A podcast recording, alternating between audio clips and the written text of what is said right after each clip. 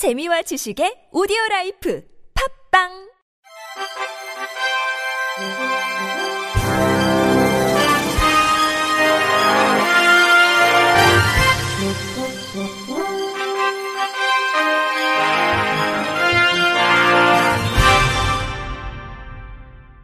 청취자 여러분 안녕하십니까? 11월 20일 금요일 KBIC에서 전해드리는 생활 뉴스입니다. 국토교통부가 울릉공항 건설 사업의 환경영향평가 협의가 완료됨에 따라 2025년 개항을 목표로 실착공에 들어간다고 밝혔습니다. 울릉공항은 50인승 이하 소형 항공기가 취항하는 공항으로 총 사업비 6,651억 원이 투입되며 1,200m급 활주로와 여객터미널 등이 건설됩니다. 울릉공항 건설 사업은 2013년 예비 타당성 조사를 완료하고 2015년 기본계획 고시, 2017년 기본 설계를 완료했습니다. 지난해 5월 포항에서 울릉 항공로를 신설하고 총 사업비를 확정한 후 기본 설계 기술 제한 입찰 방법으로 사업 발주를 진행했습니다.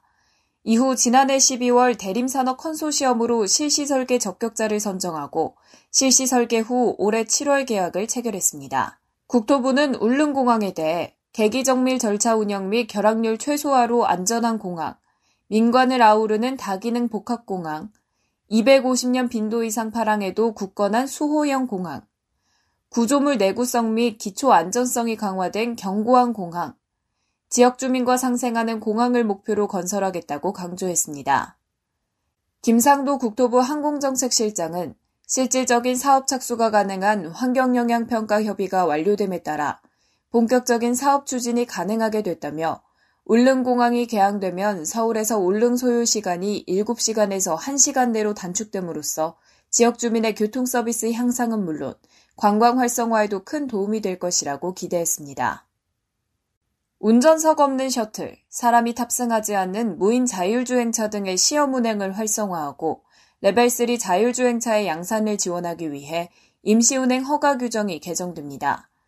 국토교통부는 이러한 내용을 핵심으로 하는 자율주행 자동차의 안전운행 요건 및 시험운행 등에 관한 규정 개정을 행정 예고한다고 밝혔습니다.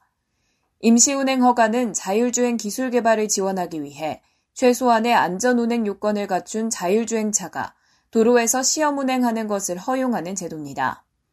지난 2016년 시행 이후 현재까지 41개 기관의 119대 차량이 허가를 받았습니다. 하지만 현재 규정은 자율주행차의 형태가 전통적인 차량과 동일하다는 것을 전제로 해 운전자가 차량에 탑승하도록 하는 의무를 부과하고 있습니다. 이 때문에 새로운 형태의 차량은 별도의 특례 검토 절차를 거쳐 허가해야 하는 등의 불편이 있었습니다.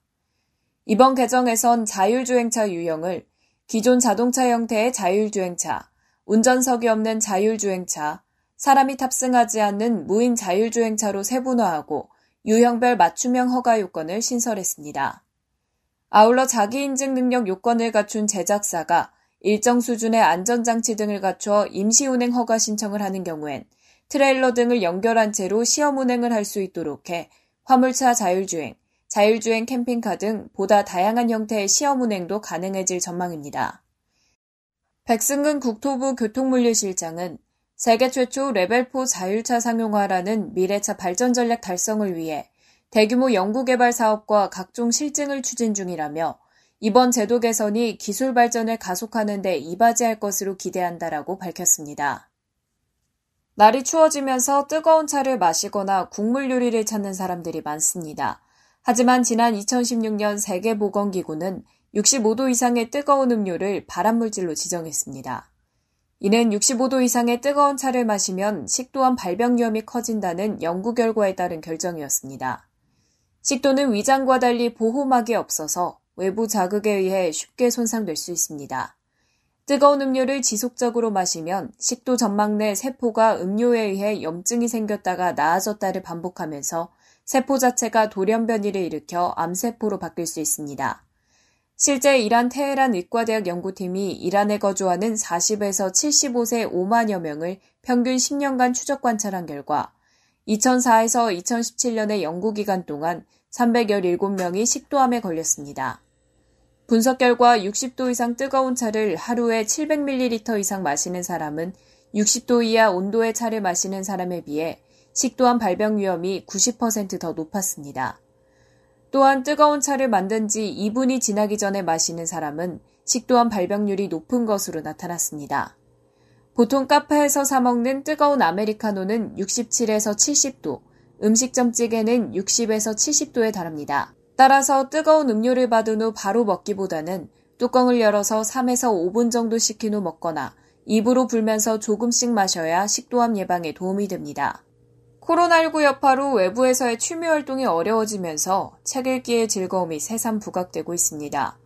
전국에서 가장 많은 도서관을 보유 중인 경기도 고양시가 시민들을 위한 책길 지도를 만들어 독서 길잡이 역할에 나섰습니다. MBC 김성우 기자입니다. 경기도 일산의 한 독립서점. 정갈하게 꽂힌 책과 따뜻한 분위기가 인상적입니다. 간간히 들리는 책장 넘기는 소리엔 사랑과 슬픔, 인간관계의 고통 등 인생의 희로애락이 묻어납니다. 네. 독립 출판물 위주의 책과 작가들의 굿즈를 팔며 미니 전시회도 여는 이곳은 글쓰기, 독서 모임, 작가 초청 간담회가 수시로 이뤄지는 동네 사랑방 같은 곳입니다. 김태영 독립서점 너의 작업실. 작가님들의 이야기를 일방적으로 듣거나 네, 이제 독자들의 이야기를 듣는 시간이 거의 없는데 저희 같은 경우에는 서로 진짜 대화하는 시간으로 100% 시간이 할애가 되다 보니까 되게 좀 감동하시고 좋았다고 이야기를 많이 해주고 계세요. 리모델링을 마치고 올 2월 재개관한 경기도 고양시 화정도서관. 꽃을 주제로 한 북큐레이션, 카페 못지않은 세련된 공간에 작은 공연 무대까지 마련됐습니다. 18개의 시립도서관, 17개의 공립 작은 도서관, 40여 곳의 독립 서점과 북카페를 보유해 전국 최다 규모를 자랑하는 경기도 고양시. 도서관과 책방의 상세한 위치와 특징이 담긴 책길 지도를 만들고 북큐레이터들이 수준에 맞는 책을 골라 추천해주는 등 시민들을 위한 독서 길잡이 역할에 앞장서고 있습니다. 이재준 고양시장. 독서 동아리들이 모여서 동네 이야기도 하고 책 읽고 어, 토론도 하고 이렇게 하고 있죠. 저도 매월 한 번씩 그 동네 책방 돌아다니면서 그 독서 그 토론회를 갖고 있습니다. 어, 가세요, 거기서? 예, 저도 토론자로 합니다. 도서관을 찾아다니다 마주치는 골목은 또 다른 쏠쏠한 볼거리. 특히 화전동 벽화마을은 여러 이야기가 담긴 매력적인 공간들로 가득해 늦가을의 감성을 한껏 자극합니다. 고양시는 서적 구매 대행으로 지역 서점들을 돕고 중학교 1학년만을 대상으로 했던 책 지원 사업을 전체 중고생으로 확대하는 등 독서 생태계 프로젝트 사업에 한층 박차를 가할 방침입니다. MBC 뉴스 김성우입니다. 나이 들수록 아침잠이 없어진다는 말이 있습니다. 실제 노인들은 아침에 잠이 일찍 깨 새벽부터 활동하는 경우가 많은데요. 왜 그런 걸까요? 주요 원인은 뇌 시상하부가 노화했기 때문입니다.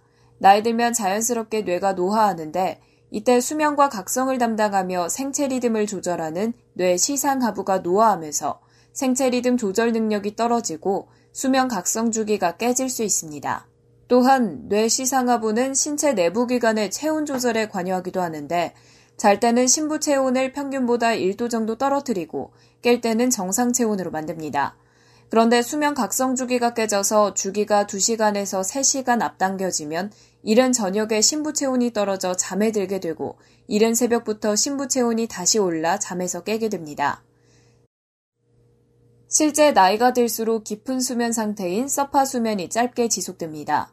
청년기엔 서파 수면이 전체 수면의 20%를 차지하는데 중년에 이르면 3%를 넘기는 수준으로 떨어집니다. 일찍 잠자리에 드는 것도 원인일 수 있습니다. 젊은 층은 바쁜 생활을 하는 탓에 늦게 잠들지만 고령자는 상대적으로 시간이 여유로워 일찍 잠자리에 드는 경향이 있습니다. 한편 신체 질환을 앓고 있어 불면증에 시달리는 경우도 있습니다. 관절염 등의 퇴행성 질환이 있다면 통증으로 인해 잠을 못 이루기도 하고 전립선 질환이나 과민성 방광 등의 문제로 인한 야간요나 빈뇨로 잠을 설칠 수 있습니다. 이런 증상이 나타나면 병원에 방문해 전문의에게 상담과 치료를 받는 게 좋습니다. 끝으로 날씨입니다. 토요일인 내일은 전국이 대체로 맑은 가운데 북서쪽에서 유입된 찬 공기의 영향으로 전국이 대부분 춥겠습니다.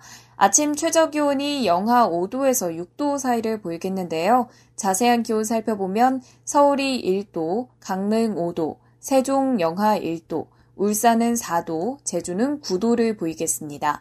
낮 최고 기온은 11도에서 17도 사이로 예상이 됩니다. 서울은 12도까지 오르겠고, 춘천 11도, 세종 13도, 광주 16도, 창원은 15도를 나타내겠습니다. 서해 중부 전해상과 남부 먼바다, 동해 먼바다에서는 바람이 매우 강하게 불고 물결도 높게 일겠습니다. 항해나 조업하는 선박은 유의하셔야겠고요. 동해안은 너울에 의한 높은 물결이 갯바위나 방파제를 넘는 곳이 있을 수 있습니다. 해안가에서는 안전사고에 주의하시기 바랍니다. 지금까지 날씨였습니다. 이상으로 11월 20일 금요일 생활뉴스를 마칩니다. 지금까지 제작의 이창현, 진행의 최유선이었습니다. 고맙습니다. KBIC